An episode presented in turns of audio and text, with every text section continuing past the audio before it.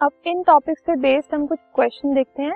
तो first question है why does the colour of copper sulphate solution change when an iron nail is dipped in it ठीक है? एक copper sulphate solution given है हमें।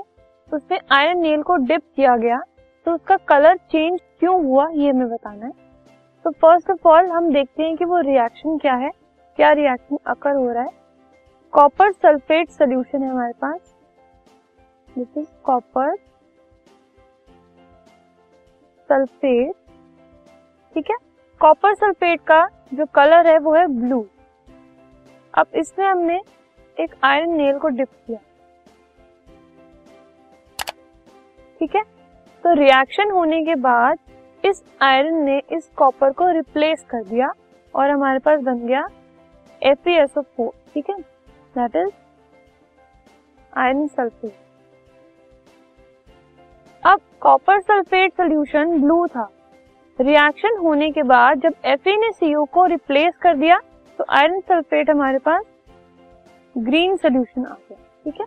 Plus हमारे पास कॉपर डिपॉजिट हो गया नेल के ऊपर। तो क्योंकि कॉपर सल्फेट FeSO4 में चेंज हो गया तो कॉपर सल्फेट का ओरिजिनल कलर ब्लू था। एंड क्योंकि FeSO4 अब प्रोडक्ट में फॉर्म हुआ है तो उसका कैरेक्टरिस्टिक कलर ग्रीन है, इसकी वजह से CuSO4 जो है वो ब्लू से ग्रीन हो गया, ठीक है? तो this is an example of displacement reaction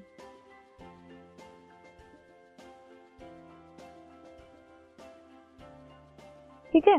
क्योंकि यू कैन सी इस केस में पहले जो सी यू एसओ फोर है, उसमें एसओ फोर के साथ सी यू है। अब एसओ फोर के साथ एफ़ ई है क्योंकि इस रिएक्टेंट ने सी यू को रिप्लेस कर दिया, ठीक है?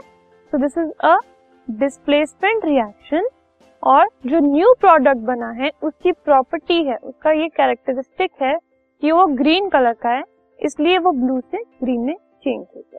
तो this is the reason behind the colour change this podcast is brought you by Hubhopper Shiksha Abhiyan अगर आपको ये पॉडकास्ट पसंद आया तो प्लीज़ लाइक शेयर और सब्सक्राइब करें और वीडियो क्लासेस के लिए शिक्षा अभियान के यूट्यूब चैनल पर जाएँ।